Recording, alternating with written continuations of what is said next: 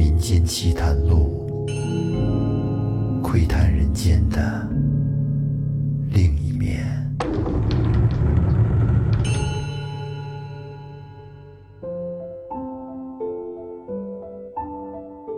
大家好，欢迎收听《民间奇谈录》，我是老岳，为您收集奇奇怪怪的故事。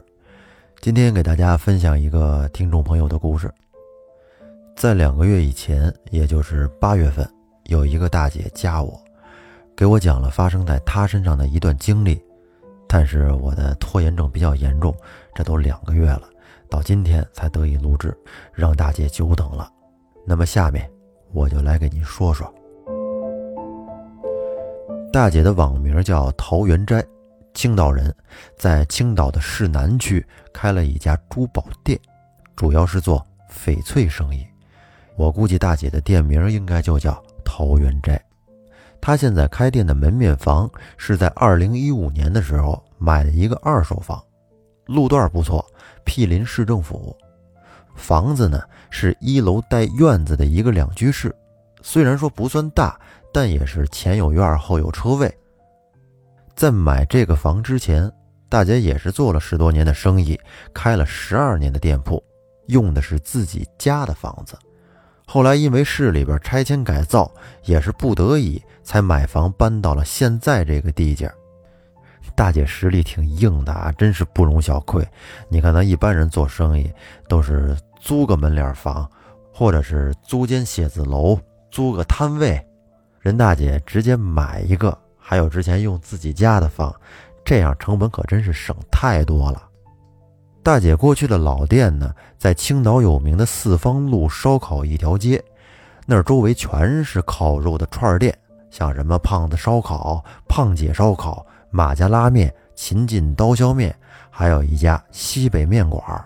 这些店听起来怎么这么熟悉呀？我们这周围也有好多饭馆都叫这名。大姐说，在她刚开店的时候，经营非常艰难，也没什么客户。一年营业额也就十五万左右，能赚个吃喝而已。而他的楼上有几位邻居，都不是什么善茬，都属于那种抄起菜刀能拼命、踢倒酒瓶骂大街的主。在大姐这个店门口有几个车位，这几个车位总是被这几个邻居心安理得的这么站着，而大姐呢，也从来没有去找谁理论过。并且见了面还哥长嫂子短的这么殷勤的称呼着，也就是说面上都过得去。在他这个店的对面有一家西北面馆，这个面馆的老板也是个浑人，是个喝多了冬天都能光着膀子出来的狠角色。因为这个面馆的房子是七八十年房龄的那种木头老楼房，那电路早就老化成渣渣了。可是面馆老板却非得说是楼里的老鼠，还有黄师傅给他们咬烂的。这黄师傅指的也就是黄鼠狼，啊，是一种尊称。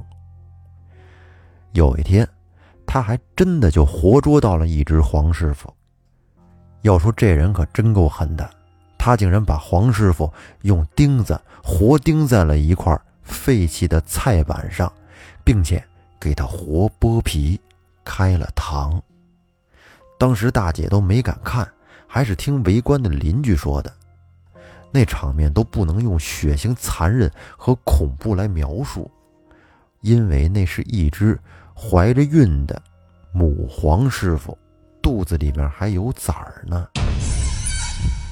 出了这种事儿，邻居们大多是唏嘘的劝告，也没有人敢上去制止。毕竟这个男的是个浑人，又彪悍，而且喝多了还敢玩命。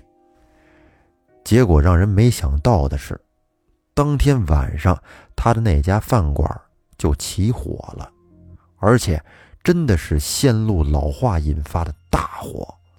这火灾连累了邻居好几家饭店，是火光冲天，来了七八辆消防车。为了证明这事件的真实性呢，大姐当时还给我发了几个截图，是二零一三年十二月十七日青岛新闻上有一个报道，上面说的是马家拉面老板火中拽出八旬翁，老屋瞬间烧塌。这个新闻的内容，到时我会贴在这期节目的节目简介里，大家可以看一下。大姐当时都傻眼了，这火灾离她那太近了，她不知道是该跑呢，还是该打车跑。于是自己跟自己说：“必须冷静，大火离他的店还有二十米的距离。如果要是说这火烧过来了，再想转移贵重物品，可能也来不及了。”于是他就拎了个塑料桶，想去打点水帮忙。可是看着七八辆消防车，就跟喷泉一样往那房子上喷，大姐又觉得自己这想法有点愚蠢。于是他就站在那儿看着，看着看着，突然他就看到了对面老楼的木质楼梯下边，有一对绿色的小光点儿。大姐她当时就很确定，那是一只黄师傅，就是那种荧光黄绿色的光点儿。这个黄师傅当时也在看着现场，大姐就觉得。自己肯定是被火灾吓出幻觉来了。后来等火灾过了之后，整条街都是一股焦糊的气味，就连他店里的白墙上都挂上了一些乱七八糟的黑灰。自从出了这个事儿之后，邻居们都后怕呀，也查看自己家的电路，看看有没有出现老化的情况。而大姐隔壁的胖子烧烤店，就借这个机会。把他们筒子楼的大杂院给搭建了水泥地面，在公共的院子里圈地建了一个帐篷烧烤屋。这进院子的唯一通道那儿就堆满了很多整袋的水泥和沙子。就在大家各怀心思想在火灾之后搞点什么的时候，突然就看见那位心狠手辣的西北大汉。光着膀子，拎着一把铁锹，叫骂着从他店的侧面的小库房出来，同时也窜出来一只被拍瘸了的黄师傅。这个黄师傅他跑得很快，身子像是在抖，好像是中风的后遗症那样。然后他就窜到了大姐左手边那一堆饭店专营垃圾箱的缝隙里边，然后瞪着他那一对儿。绿豆大小的眼珠子，跟那儿看着大姐，像是在跟她求助一样。大姐她也不知道自己到底是怎么了，就跟这黄鼠狼小声说：“你别去院子里，赶紧上楼，因为你的腿伤了，根本跳不上那十几袋水泥沙子的高度。如果进了一楼的公厕，更是死路一条。”这会儿大姐就觉得自己是不是魔怔了？怎么就跟黄鼠狼说开话了？而且更奇怪的是，这个黄师傅他好像听懂了，滋溜一下就进了楼道。而这时候，凶神恶煞的那个饭馆老板也拎着铁锹走了过来，先是一脚踹在垃圾箱上，看他有没有在那些缝隙里。一看没有，果不其然就进了。大院门口的公厕，一顿拍门翻找啊，可是没找着，骂骂咧咧的就出来了。邻居们也没有敢上前去问他，大家都跟那儿窃窃私语，说他敢给黄师傅活剥皮，这是引来黄师傅的报复了。这场大火怎么就不烧死他呢？而这话说了还不到三天，这个西北面馆突然关门了。好多天都看不见人，而邻居家的几家饭店都在重新装修，就他们家一直是静悄悄的。再到后来，大家都开业了，可是他家还是关着门。后来听邻居说，他儿子莫名其妙的死了，然后他就和他老婆把店盘了出去，回老家了。从那之后呢？大姐就再也没有见过这个凶悍的邻居。可奇怪的是，大姐他们店的生意却莫名其妙的好了起来。这个好究竟体现在哪些方面呢？首先是住在二楼的那个，总是把满身腻子的破金杯堵在大姐店门口，而且魂不吝的那个波哥，就跟消失了一样，连那金杯也不见了。而且他们这条街，大姐的店对面就是停车线，交钱停车。大姐店门口没有停车线，只要停车就会贴罚单。而现在呢，就算是整条街都停满了车，就她店门口是空着的。而时不时的就会有一些穿着时髦优雅的美女，开着什么宝马呀、奔驰呀，反正最差也是开甲壳虫，就停在她的店门口。而且这些美女还都很有礼貌，都会进来跟大姐打声招呼，说：“大姐，我把车停您门口，买斤包子就走。”因为她这旁边有一家狗不理包子铺，离他们这个店很近，也就有个三十米吧。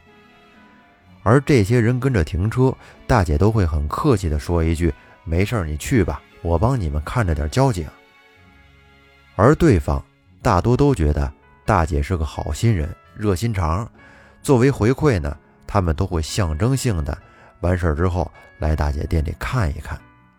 这一看，还真就有人看上了大姐的货，一问价格又不是很贵，或许他们也真的不差钱儿。毕竟大姐是卖翡翠的嘛，您想想，为了来买包子捎回家，或者是来吃碟包子，能开一个小时车，够不够那油钱呢？而且有的人还得在大姐这儿顺点翡翠回去，这顿包子吃的可真够贵的。反正总之吧，从那之后，大姐店里的客户是越来越多，而收入嘛也是水涨船高，最好的时候，一个月。能买之前一年的营业额。这钱多了，人就容易发飘。有一天，大姐居然看到了好几个月都没看见的他上面那个邻居波哥，于是他就主动的跟波哥打招呼说：“波哥，好久没见您了，最近忙什么呢？”剃着光头的波哥说：“忙什么？忙着出去喝酒啊，天天半夜回来。”那天大姐也是有点话痨，接着又问他：“怎么好长时间都没见你的金杯了？”没想到波哥竟然神秘兮兮的凑近了大姐说：“妹子，你是不是得罪了谁呀？你店门口怎么天天大半夜都有辆救火车堵在那儿啊？你得罪了谁？赶紧找找关系！天天救火车堵门口，多闹心呐！”这几句话给大姐说的。真是有点丈二和尚摸不着头脑，哪儿来的救火车呀？怎么从来没看见？大姐是店里安的有监控，但是店门口却没有装，锁了门以后就不可能看到店门口的情况。后来大姐在门口转了转，她突然就想起来，她对门卖化妆品的天使商行，为了保护停在她门口的那辆丰田霸道，特意的安了一个。高清的户外摄像头，于是大姐就跑到那家化妆品店，求邻居给她查了查这一周内晚上十点到凌晨四点的监控。可是查完之后，压根就没有看见波哥说的什么堵在门口的救火车，倒是看见波哥把他那辆破金杯停在了距离他十五米的服装店的门口。而且还在大姐隔壁邻居的大门上撒了泡尿，气得那化妆品的大姐直骂他是个土流球啊！这是青岛话，意思就是乡下的土流氓。虽然大姐觉得蹊跷，可还是觉得呀，这店里的生意确实是越来越好，而且客户也越来越多。生意好了，大姐当然是高兴啊，开心逍遥。但是再后来，却发生了一连串影响了大姐一生的事儿，这些事儿还真是让她始料未及。具体是什么事儿呢？大姐还没跟我说呢，回头我再问问他。那这个故事就分享到这儿，好人有好报。最后再说一下，青岛我去过，是我非常喜欢的一个城市，喝啤酒吃海鲜。那这期节目就到这儿。如果您也有特殊的经历，或者有一些奇奇怪怪的故事，可以给我们投稿。本节目由喜马拉雅独家播出，感谢您的收听，再见。